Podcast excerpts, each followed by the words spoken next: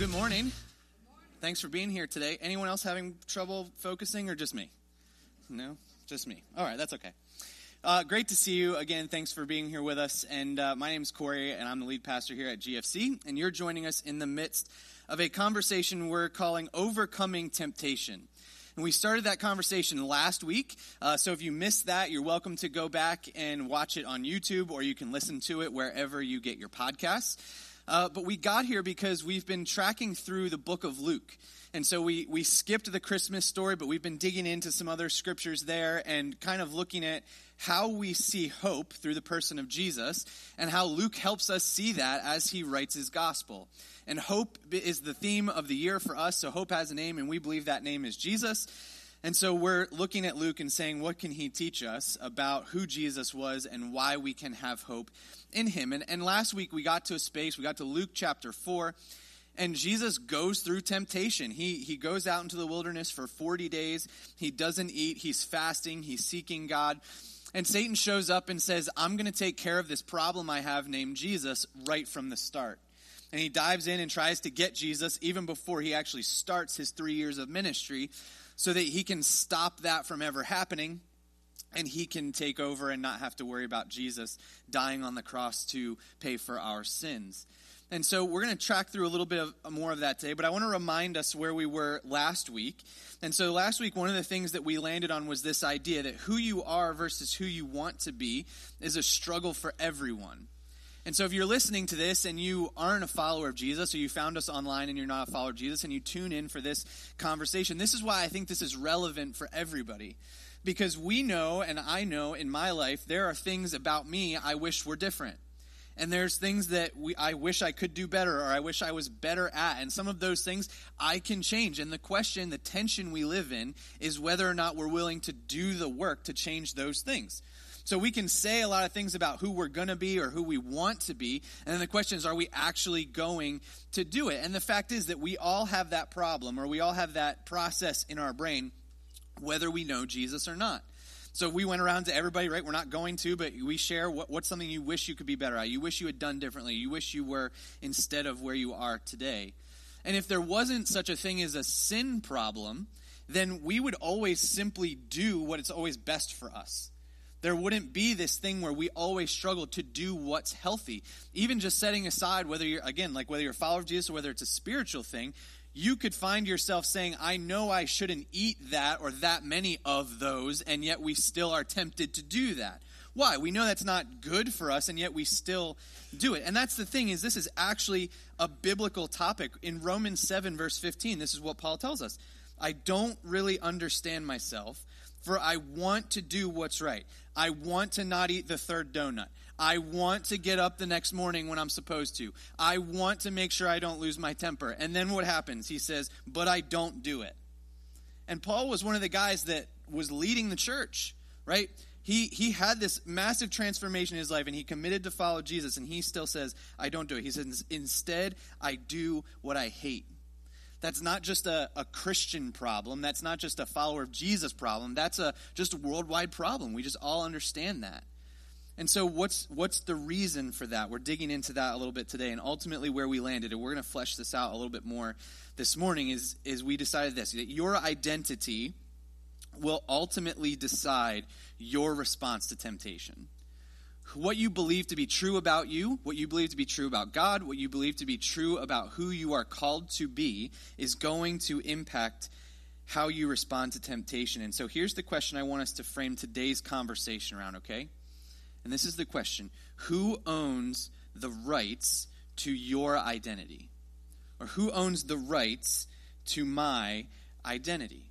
If, if overcoming temptation and living the way we're called to live is about an identity issue, then who owns the rights to that and how do we respond to those things? We're going to dive right back into Luke 4 um, off the top here. So you can go to Luke 4, uh, verse 5. And if you want, you can open your Bible. If you brought it, you can turn on your phone and go that way. If you'd like to go to our follow along page, you can scan uh, this little QR code on the back of your Next Steps card in front of you, or go to our website. That will get you all the notes and all the verses. You can email them to yourself. You can ask a question, submit a prayer request, all that good stuff.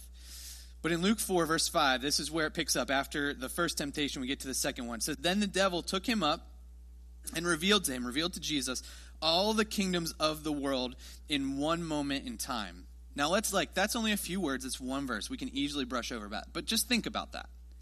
Right? He takes him up and he gives him this vision of all the kingdoms of the world. Now we don't know for sure if this was all kingdoms just present at that moment or if this was all kingdoms present past, present, future. Like all of them, all in one spot like and he just shows them all. Like what a what a magnificent sight to just see to just look over that and just see every empire, every kingdom that would maybe ever exist, or even at just at that moment, just to oversee what was happening at that moment. It's a pretty breathtaking view. And it goes on in verses 6 and 7. He, Satan says to Jesus, I will give you the glory of these kingdoms and authority over them, the devil said, because they are mine to give to anyone I please, and I will give it all to you if you worship me. He says, all, all these kingdoms you see, all these empires, they're yours for just one price, right? Just worship me. Now, is Satan telling the truth? It's kind of iffy. It's kind of somewhere in the middle. This is kind of what Satan does, right? He, he gives you like a half truth and a half lie. So, so here's what's not true, right? God is in control of all these kingdoms. God is the one who owns them all. God is the one who puts leaders and uh, governments and uh, principalities in place, right? He, he does all of that work. However, does Satan have influence and has he infiltrated and moved in the hearts of people to go in the direction he wants them to go? And does he move in governments to do that sometimes? And does he move politicians and things like to do the wrong thing at times? Yes, he does. Like he gets to influence in some of that. And we've seen empires and kingdoms go the wrong way based on lies, based on sin, and that happens. And so Jesus knows this, right? He understands that Satan can't just give him these kingdoms. But he does know, and Satan is right in saying he does have influence and the ability to kind of have some power that God has given him freedom to work in amongst these things and to be an influence in those spaces. And we've seen that happen, right? Absolute power corrupts absolutely. And so Satan comes into those moments and he can move in those spaces. And so, what he's really offering Jesus is he's saying, You can have all this power and influence right now. We'll do that. We'll do that together. We'll take, take it on. You just have to worship me. But in verse 8, Jesus responds, and he simply says this Jesus replied, The scriptures say, You must worship the Lord your God and serve him and, and, and serve him only. There's some other uh, translations would say. He says, No, I, I know that I'm there's no worshiping anybody else. Like this this, this isn't even a contest. Why, why would I worship you? And again, on face value, you know, last week we talked about the first temptation that Jesus received, and it was a it was a physical need, right? Satan shows up after 40 days and says, Jesus, why don't you just make yourself a snack? Right? Turn the rocks into bread. Let's just, why not? You're hungry. You've been out here for 40 days. Don't you think you've suffered enough? Like, let's just, let's just have a snack. And Jesus says no. And then he says this. He goes, yeah, worship. And, and most of us would go, like, Satan shows up and has a conversation with us and says, worship me. I think many people would just go, no, that's a terrible idea. Like, at face value, we're not tempted to go worship Satan. But what's the temptation that actually is at the heart of what's going on. And in this second temptation, I actually think there's two pieces to it, okay? So we're dealing with the second temptation that comes Jesus' way, and I think there's two pieces. So I want to kind of flesh that out a little bit this morning. Here's, here's the first temptation that was there for Jesus the temptation was to receive glory without sacrifice. To receive glory without sacrifice. What does that mean? I want to fast forward in Luke about 20 chapters, okay? So we're going to go to Luke chapter 24. And this story, uh, some of us have heard it before probably. This story is actually happening the day Jesus rose from the dead, and he's walking along the road with two guys who were his followers. They weren't any of the 12 disciples, but they had been around as Jesus was doing ministry, and they had followed him. And they're giving Jesus the account of what happened to them that day. Okay, so so these guys are telling Jesus about his resurrection to Jesus. Okay, it's kind of interesting because they don't realize it's him. And so in Luke 24, starting in verse 22, this is what it says Then some women from our group of his followers were at his tomb early this morning, and they came back with an amazing report. Verse 23. They said his body was missing, and they had seen angels who told them Jesus was alive. Verse 24. Some of our men, Peter and John, ran out to see, and sure enough, his body was gone, just as the women had said. They said that this is amazing, right? Jesus, he died. We saw him. He was dead. He was gone. There was no hope. And then they go to the tomb this morning, and he's alive. And the women tell us that, and then we had the other guys, our other friends go, and they saw it. So this isn't just a one person seeing this. And he says there were angels telling him that he was alive, and they're they're astounded by this. And then Jesus steps in and he says this. Says Jesus said to them, "You foolish people, you find it so hard to believe all that the prophets wrote in Scripture." He says you you should know this. Like this should have been the expectation. You know what the scriptures taught. You know what, I mean, Jesus told them this. So he says, Why don't you believe it? He goes on in verses 26 and 27. He says, Wasn't it clearly predicted that the Messiah would have to suffer all these things before entering his glory? Then Jesus took them through the writings of Moses and all the prophets, explaining from all the scriptures the things concerning himself.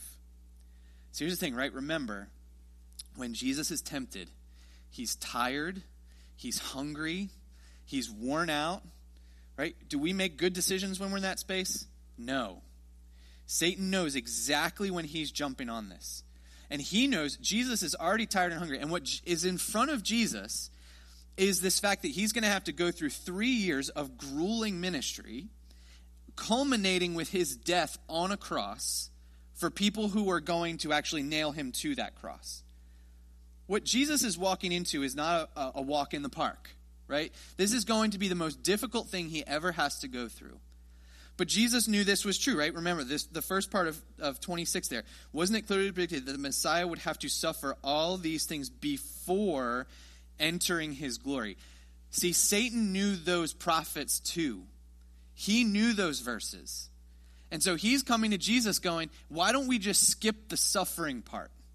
Why don't we just get past that and you just worship me and I'll give you the glory you want? I'll give you what you're working for. You don't have to go through three years of ministry. You don't have to go through dying on cross. Like, I'll just give you all these kingdoms right now. Just worship me. Done. We're all good. And Jesus says, No. He says, He knew. I have to suffer. I have to go through this. I have to walk this path, and then I will receive the glory that God has promised to me, not the glory that Satan is promising me. And so Jesus has a very hard decision to make. Maybe not at face value, maybe worshiping Satan doesn't feel like a hard decision, but, but not walking through one of the most difficult roads that anyone has ever walked through had to be at least a little bit enticing. To say, I'm just going to skip that part. And see, here's the thing that's true about sin sin is never the most difficult option, it's never the most difficult one right? It's, it's not necessarily always the easiest. Like maybe you got to do some work to sin sometimes. But usually the, the more difficult thing is the thing we want to stay away from, right? We live in this in a culture of speed and easy, right? We want it fast, we want it easy. We want to just be able to, right? We can pull out our phone and I can order something, may even be here at my doorstep tomorrow, right? That's easy. That's what we want. But sin is never the most difficult option. We have to realize what sometimes when we're getting into is we're skipping over the part that's difficult because it's easy, and that can be a sinful thing. And for Jesus in this moment, he was looking at this and saying, it would be easier. It would be easier to not have to go through that. But he knew that wasn't the best option. And so for Jesus, this meant gaining power and status without the pain of the cross. Like, again, think about what, what Satan's offering. He goes, you don't have to have these people that you love kill you. Like, think about that. You, you can just have these people love you from the beginning. You, you don't have to worry about dying for them. Just, just come with me and just like, like, let's just take care of this without you having to die and without having to maybe hold all that weight of sin on him as he died. Let's just have that from the beginning and not have to worry about that tough road. And Jesus says, No, I'm, I'm not going to do that. And here's the other thing that's true about sin and temptation overcoming temptation always means denying yourself. See, Jesus wanted that glory, right? God had promised it, He wanted it. But He knew the right way to get it, and He knew the wrong way to get it. And so, overcoming temptation, when we look at this idea, we, we always have to recognize that it's going to cost denying sometimes what we actually want or denying ourselves of our impulses or denying ourselves of the things we know are going to make us less healthy or draw us away from God and not draw us to God. And so Jesus sees this and, and he has to think about what's the best option? Am I going to give in? Am I going to take the easiest road? Am I going to just skip over what I know God is calling me to? Or am I going to choose the more difficult option? Am I going to go the right way? Am I going to deny myself of this moment of just getting what I want and instead pursuing what God has called me to? And so here's the second part of the temptation. So the first part was just denying self and recognizing that the easy way is not always the best way. The second thing is this the temptation was to worship cultural approval and status rather than God. To worship cultural approval and status rather than God. Listen, this one is so difficult for us. And here's why. Let me just explain it to you, okay? We can literally measure people's approval and status of us because we can see who likes our post and who comments on it and who retweets it and who all those things, right? And so when all of those things happen, like maybe you've heard this conversation before, but when those things happen and people start to like our stuff and we can literally measure it, we get a dopamine hit. It's kind of like a drug. And so when we receive that approval from other people so easily and quickly, we go after that over and over and over again. And for Jesus in this moment, it was just to have all of that influence and power of those kingdoms and empires to be given to him. But we can chase it very easily. It's like it doesn't have to be power like kingdoms and empires. It's just we can put stuff out there and if people like it, then that feels good to us. And so we understand deeply what it means to have that cultural approval and status be a driving force in who we are. Or it can be a very big temptation to become part of who we are. And in John chapter 12, this, this is illustrated so well in just a little short story. So in John 12, we're going to start in verse 37, and we'll get to 43. It says this, starting in 37. But despite all the miraculous signs Jesus had done, most of the people still did not believe in him. Like, stop. They saw the miracles, they saw what he had done, and yet they didn't believe it. This is exactly, he goes on, John goes on, this is exactly what Isaiah the prophet had predicted. Lord, who has believed your message? To whom has the Lord revealed his powerful arm? Going on in 39 and 40. But the people couldn't believe, for as Isaiah also said, the Lord has blinded their eyes and hardened their hearts, so that their eyes cannot see, their hearts cannot understand, and they cannot turn to me and have me heal them verses 41 and 42. Isaiah was referring to Jesus when he said this because he saw the future and spoke of the Messiah's glory. Many people did believe him, however, however, including some of the Jewish leaders, but they wouldn't admit it for fear that the Pharisees would expel them from the synagogue. And then 43 lands it perfectly. For they loved human praise more than the praise of God. Like, think about that verse, and we have to ask ourselves the question Is that me? Do I love human praise more than the praise of God? And again, this is a self denial thing, going back to the conversation we just had, because we can measure people's approval of us. We can measure it. We can know how many nice notes we got. We can measure, like, for even off of online stuff, like, we can measure the compliments, right? We can measure all of those things and go, these are the people that said something nice to me today. We can measure all those things. God doesn't sit in our living room and say, I approve of what you just did, right? It's so much harder to measure and understand. So we, we have to just allow, be faithful to God and allow Him to take control of what's going to happen. And He blesses us and moves in our lives, and we can, we can look back and we can see those things, but it's not so instantaneous. So that's why it's such a it's a difficult thing to say I would go after human praise. I would want that to be the thing that's affirming to me. It's going to feel good. It's going to feel right. But look at the people in this passage. They saw the things that Jesus did. Yet they didn't want to believe. And then there's that conversation about the hardening of hearts. And it doesn't mean ultimately that God just said, You're not allowed to understand. He was allowing them to, because of their disbelief, he just let them not believe. It's kind of like, I'm, I'm not going to chase you. I'm going to be here, but I'm not going to, I'm just going to let you kind of go.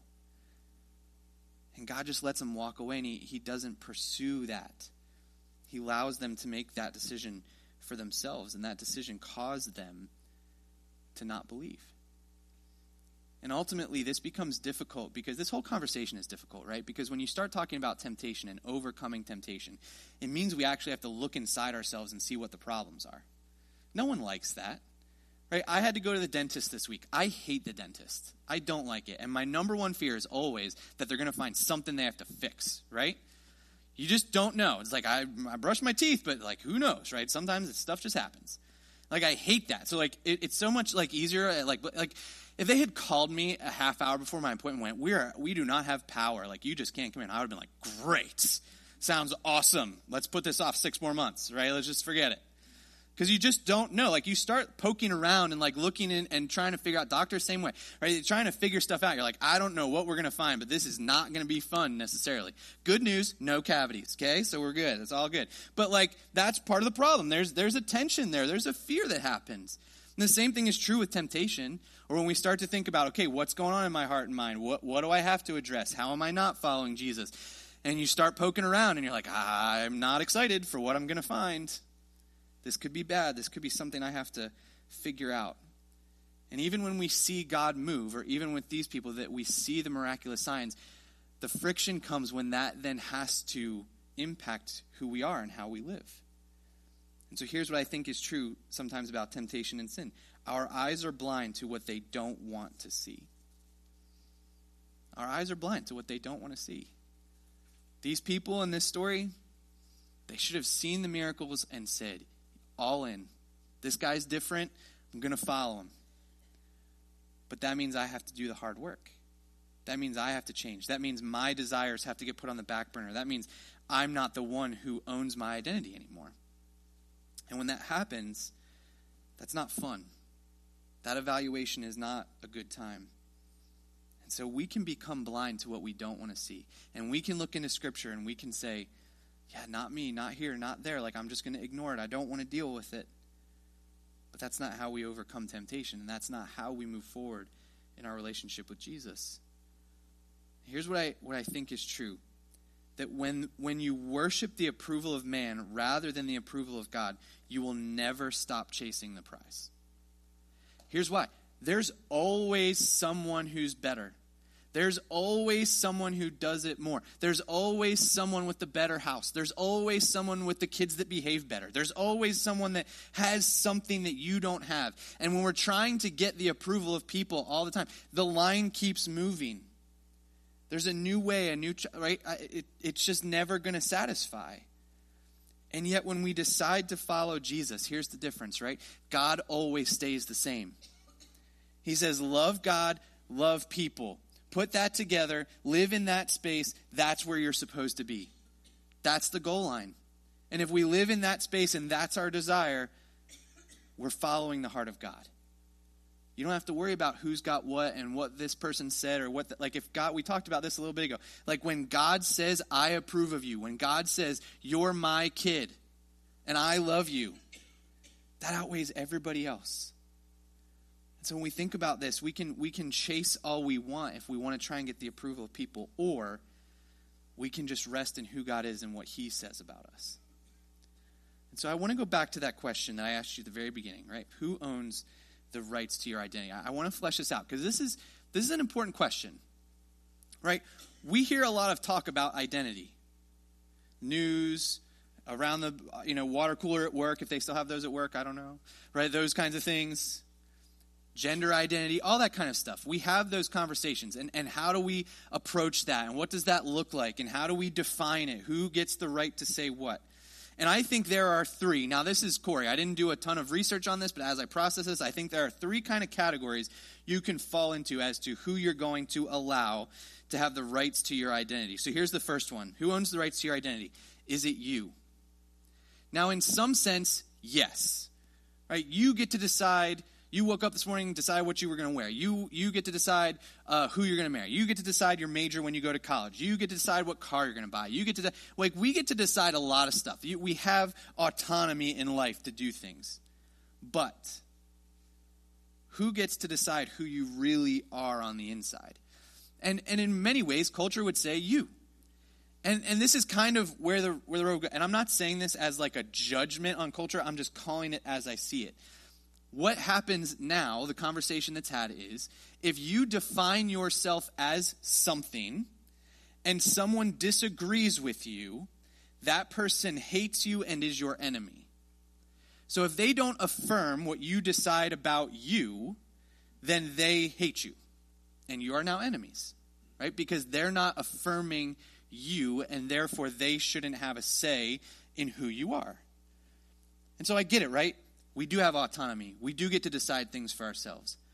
But there's also an understanding of who you are is defined by who created you, what your purpose was, who called you to do what, and what does that mean? And so I would, I would challenge the conversation of if it's, if it's just you, I would say we're leaving God out of the equation and I would invite you into that conversation. And for some, like that, even saying that is like, like that. Some, the wrong person hears that and goes, "You're not an affirming person." And I would just go, "I want to affirm God's love for you. That's what I want, and I want Him to define you." I'm getting ahead of myself a little bit. Here's the second one. Does someone else you want to please define you? This happens too, right? This can happen uh, when you're a kid. You want your parents' approval right? Or you want your older siblings' approval. Anyone ever? I'm the oldest, so I never had that kind of thought.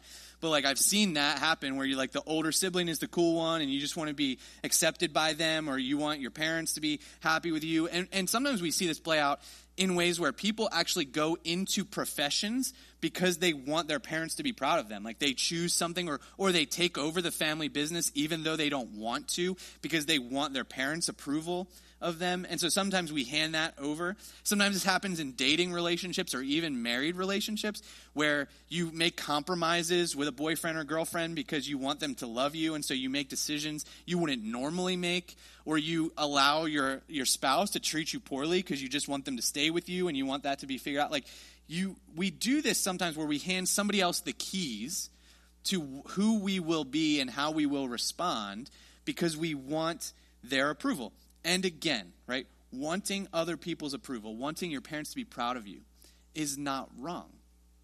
But at some level, we can't just hand that over to somebody else and make poor decisions because we want someone else to be happy with us. So here's the third category, and here's the only one that makes any sense to me, right? Who owns the rights to your identity? Jesus, right? Super church answer, I know. But that's the answer. If Jesus is the creator of the universe, the sustainer of life. And he made you.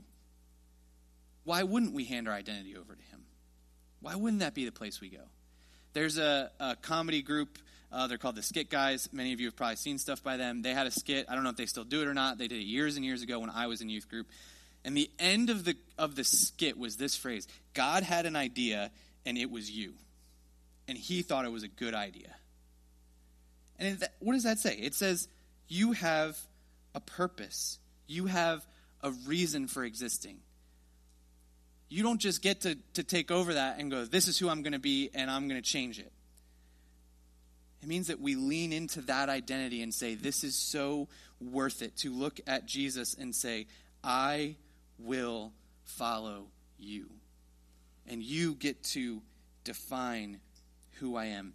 And here's the thing, right? If we're going to overcome temptation, this is what this requires it requires a complete overhaul of our identity.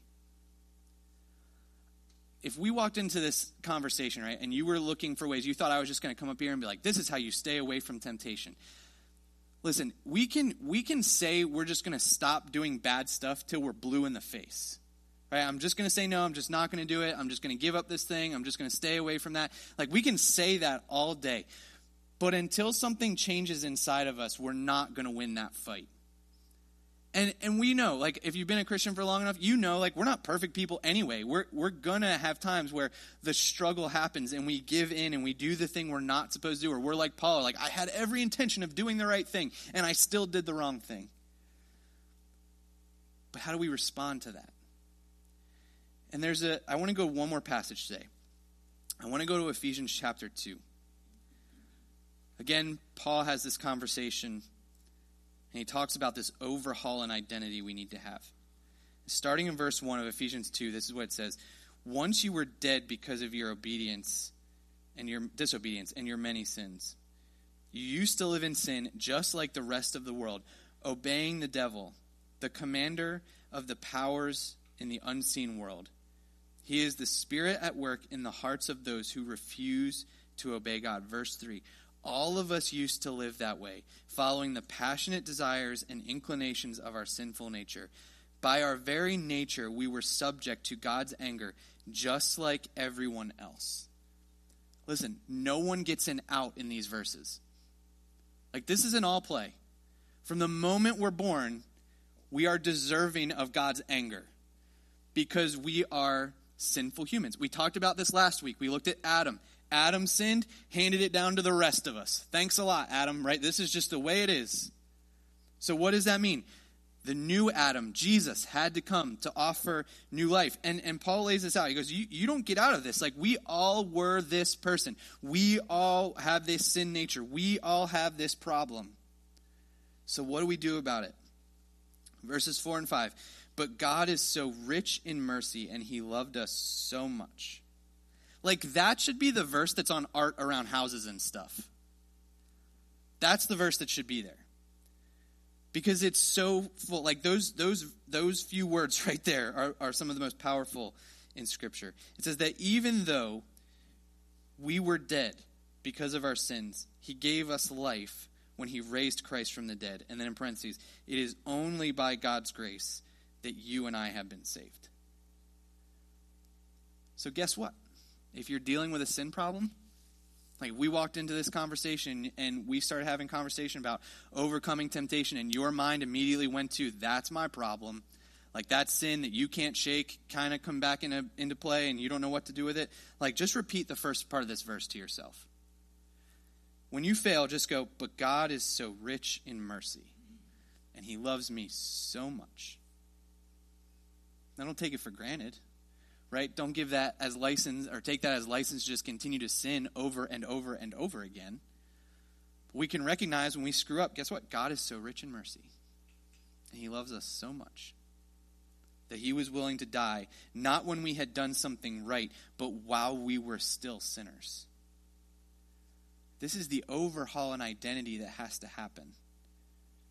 That, that when we recognize who God is, we say, I, am going to deny what I want. Just like Jesus said, I, I'm not just going to skip over the hard part. I'm not just going to say, I'm just going to give in to Satan because he's going to give me the easy route. Like, I'm going to deny myself in this. And then what I'm going to do is I'm also going to recognize that I don't need to live for the approval of other people. Like, that shouldn't be the motivator for me. What should be the motivator for me is simply the approval of the person who decided I was worth dying for who thought I was a good idea, and then when I turned away from him, he, saw, he thought it was still a good idea to die for me. That's the person who, whose approval I need. And that's the one I should be living for. And when that's the answer, it's, it's not just a do and don't list, right? It's not just like, oh, I shouldn't steal, I shouldn't lie, I shouldn't. No, it's like, how do I be Jesus in these moments? How do I show that I'm a child of God in these decisions I'm making? And what does that actually look like? And so here's here's the challenge, okay? I want to flesh this out a little bit and I'll explain it, okay? Because at first glance, this sentence, I probably didn't punctuate it right. I'll ask Shannon later. I probably just didn't, but we'll just go through it and we'll figure it out, okay? So it says, this is my question to us. What do you need to give less power in order to give Jesus more power? Okay? What do you need to give less power in order to give Jesus more power? And here's what I mean by that sometimes when when pastors like me stand up and we preach about something like this, the and we start to have this conversation where we go, we need to do less over here so we can do more over here. Sometimes, at least the way I heard it, especially when I was growing up and stuff, was stop doing other things and just read your Bible and pray more and look more like Jesus that way. Okay? Those are good things, but I think it's more nuanced than that. Okay? Let me, let me explain. Here's, here's what I mean by this we all have so much power we can give, and there's a limit, right? We all get 24 hours in a day, seven days in a week, 365 days a year. That's it. It's even playing field for everybody. We've got to decide what to do with it. And the question is, who are we going to honor with the time and energy and influence that we have? And so when we honor something or we give time and energy and influence to something, it can become a part of who we are because it can start to take over our uh, schedule, it can take over our finances, it can take over our friend groups, it can take over all of those things. And so when we do that, the question is are we giving Jesus the right amount of time and energy and influence that we should be giving? And it's not, what I mean is not just prayer and Bible reading and going to church and that, and that stuff. Like, that's good. But what I mean is, are we following the calling that God has given us and being the person He has created us to be? Because when I'm, right, God has blessed me with a wife and children and being a pastor and all of. So when I'm following Jesus in those spheres of life, I'm worshiping Him. Like that's worship because He's given me these kids I'm supposed to raise. He's given me a wife. He's given me this pastor. Like that's what I'm supposed to do. And so when we look at it a little differently, it's not just about reading your Bible, going to church, that kind of thing. It's, it's about being the person that Jesus has created you to be in that space. Let me give you an, an example, okay? I'm going to pick on travel sports for a minute because I also am a part of travel sports, okay? So I'm not hating on anybody. I'm just saying, like, we got to think about it. If I decided to put all my time and energy and influence into my kids' travel sports, which is a temptation for me, okay? I love sports. I love coaching. I love being on a team. I love being in that space. Like, if you know me for five minutes, you know that's true, okay? So I love that. And so I could easily just put a ton of, of, of energy and influence and resources into that. And it, it, might be something different for you, right? It might be a different hobby, or maybe it's still your kids, just in a different way, or it's your marriage, or it's traveling, or it's whatever, right? There's things every one of us could do. And that's all fine and good. But the problem is when I give too much time and energy and influence to that, and my ministry that Jesus has given me as a pastor, as a father, as a husband, as a neighbor, as a community member, when that starts to suffer, then I have a problem. Because my identity becomes too much existing in this sphere over here and not so much in who Jesus has called me to be. And so we, we have to kind of take this inventory and say, are there things that I'm allowing to take over as a part of my life that's causing me to make bad decisions with the ministry Jesus has called me to. Because if you're a follower of Jesus, guess what? You have a ministry. It's not just like, oh, Pastor Corey has a ministry because he's a pastor, or Pastor Andrew does, or the elders do. If you're a follower of Jesus, you have a ministry to do. The people around you, in your family, at your work, at your school, they're the mission field. They're the people we're supposed to be sharing Jesus with. And so when we allow something in our identity or something to become a part of our identity that draws us away from that and cancels that out, that's a problem. And it means we're giving more power to that instead of power that Jesus is asking us to use. Listen, this is the temptation Satan gave to Jesus. You give me more power and influence. You worship me Satan says, and I'll give you all this stuff. I'll give it to you. And Jesus said, No, like, I, I'm not going to give to Satan. I'm not going to give to my desire. I'm not going to give to the approval of people what God has required of me. I'm not going to allow that line to be crossed. Instead, I'm going to live for the person that I know I'm supposed to live for. It's a little more abstract, it's a little more challenging. But I want us to process this, right? You got to kind of mentally go to the dentist for a little bit and say, what's, what's in here? Am I allowing something else to get in the way? Am I allowing something to become part of my identity that I'm not supposed to, or that's drawing me away from what I know I'm called to do? Because I want the approval of people, or because it's an easier path? Is that what I'm doing in here? Or is my identity wrapped up in who Jesus says I am and who God has called me to be? Would you pray with me this morning?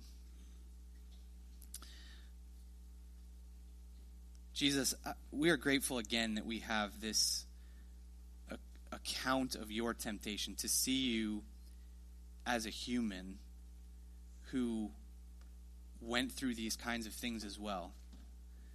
And at a time where you were hungry and tired and frustrated and probably just done with a lot of stuff. You didn't give in and decide, oh, I'm just going to.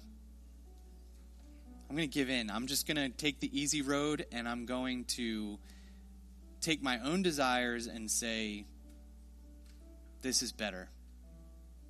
But you decided to keep on that difficult road and you decided to give to God what belonged to God. And ultimately, you ended up dying for us.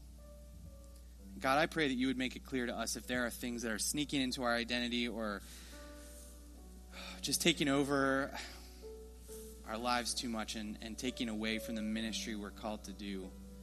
I pray that you would help us to see those things, that we would address them, and we would give them to you.